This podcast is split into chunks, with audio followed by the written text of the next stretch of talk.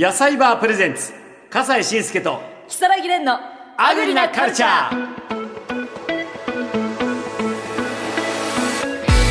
こんにちは笠西慎介です。アシスタントの木更木蓮です。野菜バープレゼンツ笠西慎介と木更木蓮のアグリなカルチャー。この番組では日本の食を支える生産者販売者の方にお話をお伺いしております。さあそしてレンさん前回に続きまして、はい。今回もスタジオにゲストを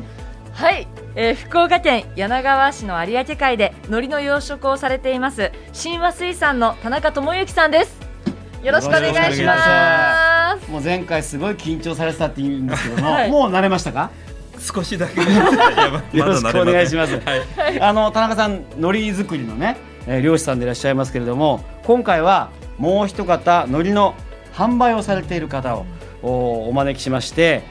海苔のプロ同士でちょっとお話をしていただこうかなと思ってますんでよろしくお願いします。よろしくお願いいたします。楽しみですねでは、はい早速オンラインでつないでいきたいと思います愛知県知多市にあります高級海苔の専門店深谷商店の深谷直義さんです深谷さんお久しぶりですお久しぶりです。ありがとうございますす。あのスタジオにはですね、その新和水産の田中さんいらっしゃいますんで、今日は後ほど田中さんと深谷さんとでいろいろお話ししていただければなと思っております。よろしくお願いします。お願いいたします。よろしくお願いします。で深谷さんは今年2月に配信されたね、はいアグリなカルチャーご登場いただきました。えー、まあ深谷さんは海苔の漁師さんじゃないですよね？漁師さんじゃないんですよ。で、えー漁師ではなくて、まあ、生産者の方もよくお話しさせていただくんですが、作っていただいたものをお入札会で買って販売していると。つまり問屋さんですね。そうですね、製造販売うんです。で、あのー深谷さんのところは愛知漁連でまとめたものを購入するって話でしたっけ？そうです、そうです。あの、まあ、県内で採れた、まあ、あの、九州なんかでもそうだと思うんですけども、あの、県内で採れた海苔はすべて漁連があ一括で、えーし集会して、そこで、あのまあ、問屋が入札をして、海苔をか買い取っていくというシステムになってますんで、誰でも参加できるものじゃなかったですよね。そうなんですよね。入札権を持ってないと買えないということなので、まあそこの入札権を持ってない方々は、まあ持っている問屋さんに、えーところで、まあ欲しいのりを買っていくとうんいうことになりますね。これえっと入札できる会社って何社ぐらい当社あるんでまあ、したっけ？愛知県の場合は、うんあのまあ、44の商社だけということになっています。ああそうですか限られてるわけですねだからまあ良いものをね、はい最初に手にできるということなんですけれども、あのそうは言いながらも直接のネット販売も始めてましたよね。はい、あうちはももともと、まああのー今でこそちょっと埋め立てになっちゃいましたけども、もともとが産地だったものですから、まああのー地元の方々に、あのー海苔を買っていただくように、まあ、あ前から実店舗では販売してたんですが、まあ、ここ2000年ぐらいからですかね、インターネットで販売を始めまして、あの継続してやってるという状況です。評判の方はどうですか？あ、あの、おかげさまで、あの、美味しくて安いねっていうことは言ってる。まあ、特に、まあ、安いとかそういうよりは、美味しいって言っていただけるのがね、やっぱり一番嬉しいことなんで、あの、以前も、笠井さんに食べていただいていや、本当そう。あの、評判が良くて、あええの、あれを見た方がやっぱり買っていただいてます。本当？嬉しいねそれは。こりゃこっちもあの、あの、あれを、ポッドキャスト、こんなん出たよって言って、うんみんなに回したら、ええええとか言って、ええええ。笠井さん美味しいって言ってる買うわーとか言って。あら田中さん、はい。売れるかも。よろしくお願いします。ええいやそうでその美味しい愛知の海苔の特徴改めて教えてもらっていいですか？深谷さん。そうですね。もともとはあの寿司海苔用に、うんあの使われてたことが多かったんですけども、まあそれ以前はやっぱり美味しい海苔が取れるということで、まああ今だったら許されない産地偽装でうん。東京江戸前浅草海苔みたいな話で美味しい海苔が全部そっちへ持って売ってた時代がありました。ええええ。で、やっぱり、あのー伊勢湾にしても、三河湾にしても、川から、まあ、あのー伊勢湾ですと、木曽三川という大きな川が山の需要を運んで、あの栄養たっぷりになりますんで、そうするとやっぱり海苔、甘い海苔が取れて、あのまあ、あとは作り方なんでしょうけども、まあ、田中さんが一番よくご存知だと思うんですが、あの歯切れのいいものを作るのか、やっぱりちょっと業務用の粘り気のある破れない海苔を作るのかというようなね、選択肢は、おそらく生産者の方々は、あのしながらやってますけども、やっぱり甘くて美味しい海苔というのは、そういう栄養がやっぱり湾内、海にないと、取れないということなんで、そういう意味では、あの愛知の海苔も、あの有明に負けず劣らず甘くて美味しい。で三河の方だと青のりがありまして、まああのまあ、ちょっと今は非常に人気になっている混ぜのりというものを、うん、あの年内は作っているという状況ですね。そうだ混ぜのりね。それ混ぜのり何でしたっけ？混ぜのり。青のりがやっぱりいい塩梅に混ぜて香りが非常にまあ普通の黒のりに混ぜて、うん、えー、いい香りを出すように作ってる高級のりですね。田中さんのところで混ぜのりって作ってましたっけ？はい、いええー、っとですね混ぜのりはですね今有明ではあんまり取れなくなって青のり自体がですね、今少なくなってるんですよね、昔はやっぱりあの行き先目に今も少し取れるんですけど一応混ぜのりはあります。そうですか、はい、で今あの深谷さんお話にあったようにこう粘り気の強い破れない海苔を作ろうとか用途によってちょっと作り方も変わってくるんですね。そうですね。あとは刈り取り回数とか、あと海苔の種の種類によってやっぱそういうあの業務に適したのがいいのか例えばあの歯切れがいい柔らかいあの海苔がいいのかというのは、あの海苔の種の品種でもあの変わっていきますので。そうですか、はい、これあの深谷さん。はい、ネットではどんなおのりを販売してるんでしょうか、はい、まあ、うちの場合はあのー、3種類、まあ、4種類になりますかね。混ぜのりも合わせますと、まあ、あのほとんど、まあ、百貨店なんかだと贈答用に該当するような高級の海苔が、まあ、2種類、うん、からあとはあのー、まあ、大体高級なお寿司屋さんで使っていただくような海苔と、まあ、その3種類プラス混ぜ海苔という形で、焼き海苔はあのもう限定して売っております。でその前回もお話になりましたけど、まあ、混ぜ海苔がそういう人気なんだって話でしたね。ええまあ、これはあのこちらの地元の方はねやっぱりそのあまり、えー、昔の方々は青のりはあんまり、えー、捨ててたっていう時代があったもんですから。そうなんですか。えそうなんですよ。混ざらんように一生懸命黒い海苔を取るために。うん、純粋な黒い海苔をね、目指していた時期があった。こちらの地元の人はね、あまり混ぜなり好む人いないんですけど、東京の方はね、これは高級で香りがいいということで買っていただける。んです、うん、いやでもそれってやっぱり地域性もあるし我々知らないから、あの、余計そういうふうに教えていただけると、はい、そうなんだよなってやっぱりね楽しめるんですよ。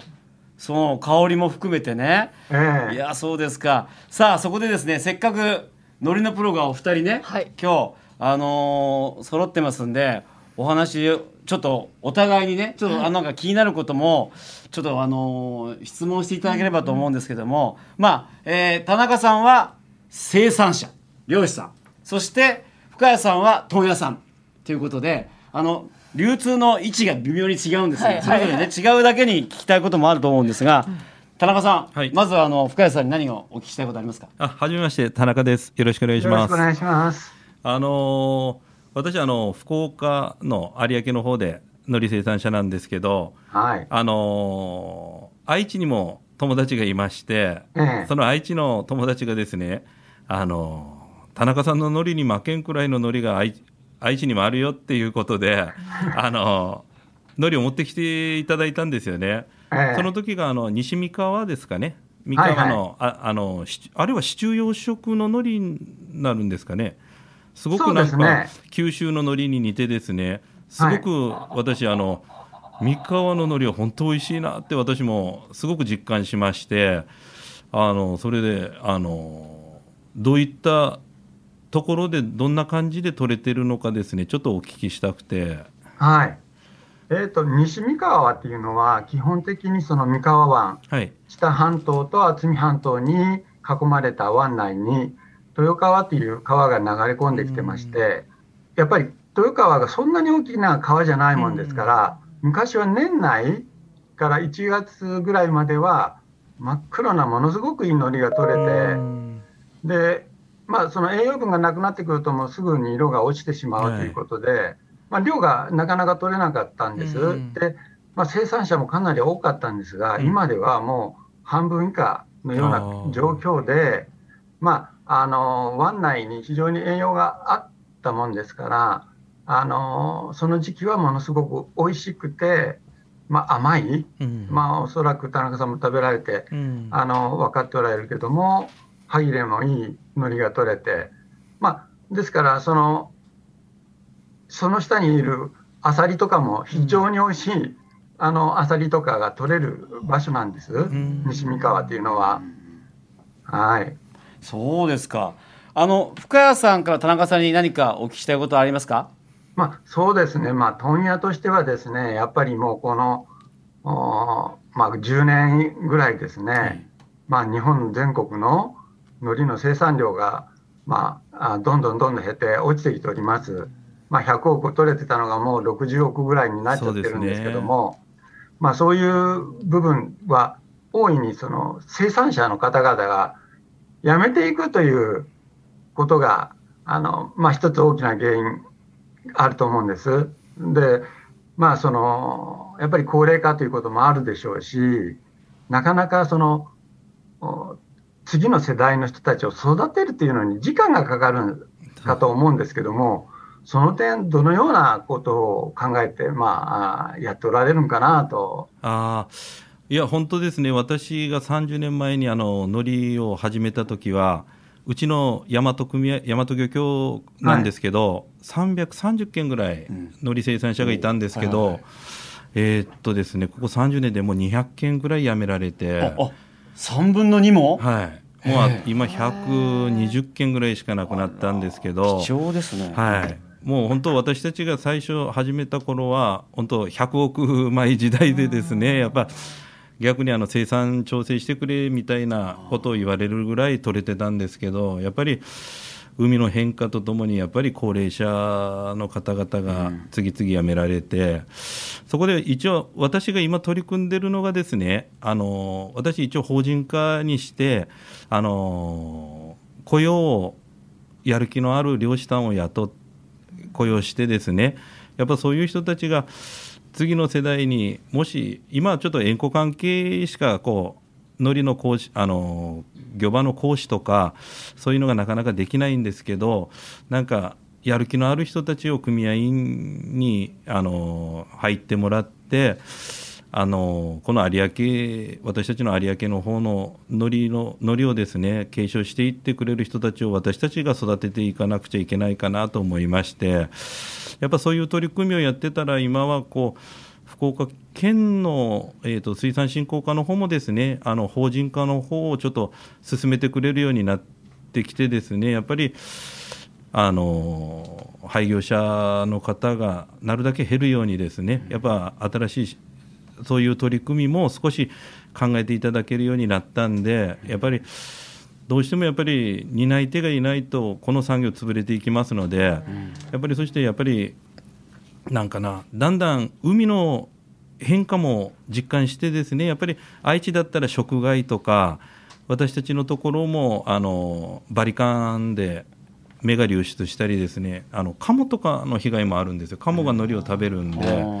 愛知は、えーと黒鯛でしたっけ？地のそうですね、こちらの方、まあ、前も、前はカモもかなりあったんですけど、最近はまあカモ少なくなったと。あそうですただやっぱり黒鯛の食害は、特に年内から年明け、はい、美味しい海苔が取れる時期は、そうですよね。ひどいって言ってます。それで、あのー、タイとかカモはやっぱり一番美味しい柔らかい海苔の時が今、あの食べるよね。食べるんですよね。ねだからそこがですね、やっぱり自然な。どういう対策しておられます？なんかやっぱり網を張って、魚が入ってこないようにとかいうようなことをやってるっていう、こちらの生産者の方は言ってましたけど、えーとですね、福岡の場合は、食、うん、あの魚の食害はまだなくて、あそうなんだ、はい、うん、だから鴨なので、あの、はいはい、脅しですかね、音ですね。音を鳴らしたりして、はい。してるんですけど、やっぱ3日ぐらいしたらもう慣れてですね、まバカじゃない、カモもバカじゃない。またやってきてですね、やっぱり、あのカモたちもなんか頭がいいなと思うぐらいですね。だからもう上から来るんでどうしようもなくてですね。上に網を網とかこうあのなんかひらひらするようなこうちょっとした脅しみたいなのをつけるてれば少しは違うんですけど、あとはなんかやっぱり潮の流れがやっぱりちょっと有明海自体も変わってですねやっぱり、あのなんかなそういう目流れっていう場所が年々あの多くなってきてます。そこで生産に温暖化なんかはどうなんですか？やっぱりですね有明海は、えーと、こんなにあの夏暑いんですけど、うん、夏の50年の水温っていうのはほとんど変わってないんですよ。それはいいことですね。はい、でもあの冬がですね、うん、あの全体でいうと9月から2月までだったら、えーと、と2度ぐらい上がってるんですよ。はい、だから冬がですねやっぱりあの寒い冬がなくて、うん、たまに去年みたいにですねやっぱ寒い冬が来るんですけどやっぱ昔みたいにもうなんか凍えながら海に出るっていうあの感覚がですね、やっぱ年々少なくなってだから温暖化っていうのはやっぱり着実に進んでるなと思ってやっぱそれでやっぱりあのチヌとかの食害もですねやっぱり一度多分水温が高いとあのあの人たちがあの活性化するんで。そういうところもで食害もひどくなってきてるのかなっていうところがあるんですけど。もうでも愛知と福岡で、はい、その被害の出方が違うってのはちょっと面白いね、はい、愛知はタイが食べちゃうし、うん、こっち福岡はカモが食べちゃうしっていう、うん、ね非常に地域性が出るんだなと思いますけども、うん、深谷さんなんか他にもあります？いやまあ先ほどあの後継者とかそういった話があったんですけども、まあ農業だと、はい、まあ、農業法人で機械化で、はい、あの AI 使ってというようなことで案外こう手軽とは言わないですけども、うん、もちろんいろんな生産者のご苦労いいものを作るためにはあると思うんですけども、うん、海苔だと、まあ、行あの乗船技術とかもそれから海苔の世話とかものすごく時間かかるんじゃないですか。そうですね。やっぱりそのあたりはやっぱり本当一番のネックな部分で、やっぱりあの育てて後継者育てるっていうのはですね本当にあの生半可な職業じゃないんで。やっぱりでもやっぱりあのうちの従業員さんたちにしてもすごくやる気があるんでですね。そういう人たちいるわけですね,、はい。ね。だから全国からそういう方をですね、うん、こう募って組合とかでこうちょっとした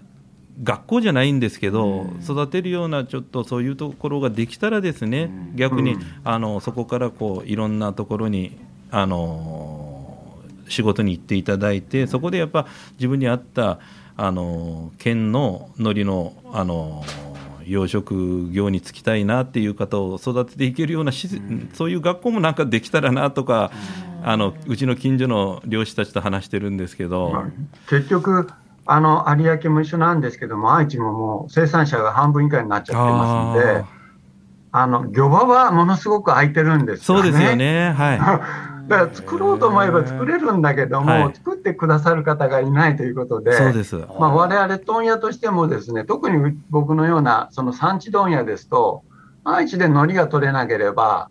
あの商売にならないわけなんで、んまあそういう面ではあの製販一緒になってね、うんこう海苔の普及ということと、まあ、あそういうことに向けて一緒に考えていかなきゃいけないなということなんですけども。そうですよね。ねいやもうあのー、深谷さんのところの海苔もね、めちゃくちゃ美味しかったし、うん、田中さんの海苔も前回頂いて美味しかったね。美味しい美味しいって我々喜んでばっかりでも、はい、やっぱり生産者にしても問屋さんにしてもやっぱり課題ってやっぱあるわけですねいろいろね。ねねいろんなご苦労されていて。でもあの前回福谷さん田中さんのお話聞いたら顕微鏡を見ながらその海苔の種とかを育てて、一つ一つこういいものを作ろうとしてるってあそんなこともやってんだって。ね、まあ、先ほどおっしゃったんだけどもその海苔の種によってやっぱりもう全然違う海苔が取れるんで、えー、まあ、あの例えば業務用を目指すんだったら伸びのいいものを使ってたくさん取るようにするとか、うんうん、いやだけど俺はいい海苔を取るためにこだわった種つけて柔らかい海苔でみんなに美味しい美味しいって言ってもらう、まあ、その代わり量が取れなかったりとかいうのは、それはそれぞれあるんだと思いますよ、もう種からね。だからその種編みをどのようなものを使うかというところから、まあ、生産者の方々は、まあ、あの悩んだりとか、自分たちの方向性だったりを決めて、あの毎年やっておられるんやと思いますけどもね。そうですかいやでも本当にあの何ですかねそれぞれ地域は違うし問屋さんと生産者の漁師さんとで立場も違いますけども、感じるところはなんか一緒のところやっぱあるみたいですね。いやそうですね、ね、私たちもやっぱりどんなに作ってもやっぱ深谷さんみたいにこう買っていただける方があのいらっしゃらなかったら私たちのノリもどうしようもないんで、ん、やっぱりあのお互いがですねお互いあのいい方向性に行けるようにですね、うん、もうもうタグを組んでやっていかないと、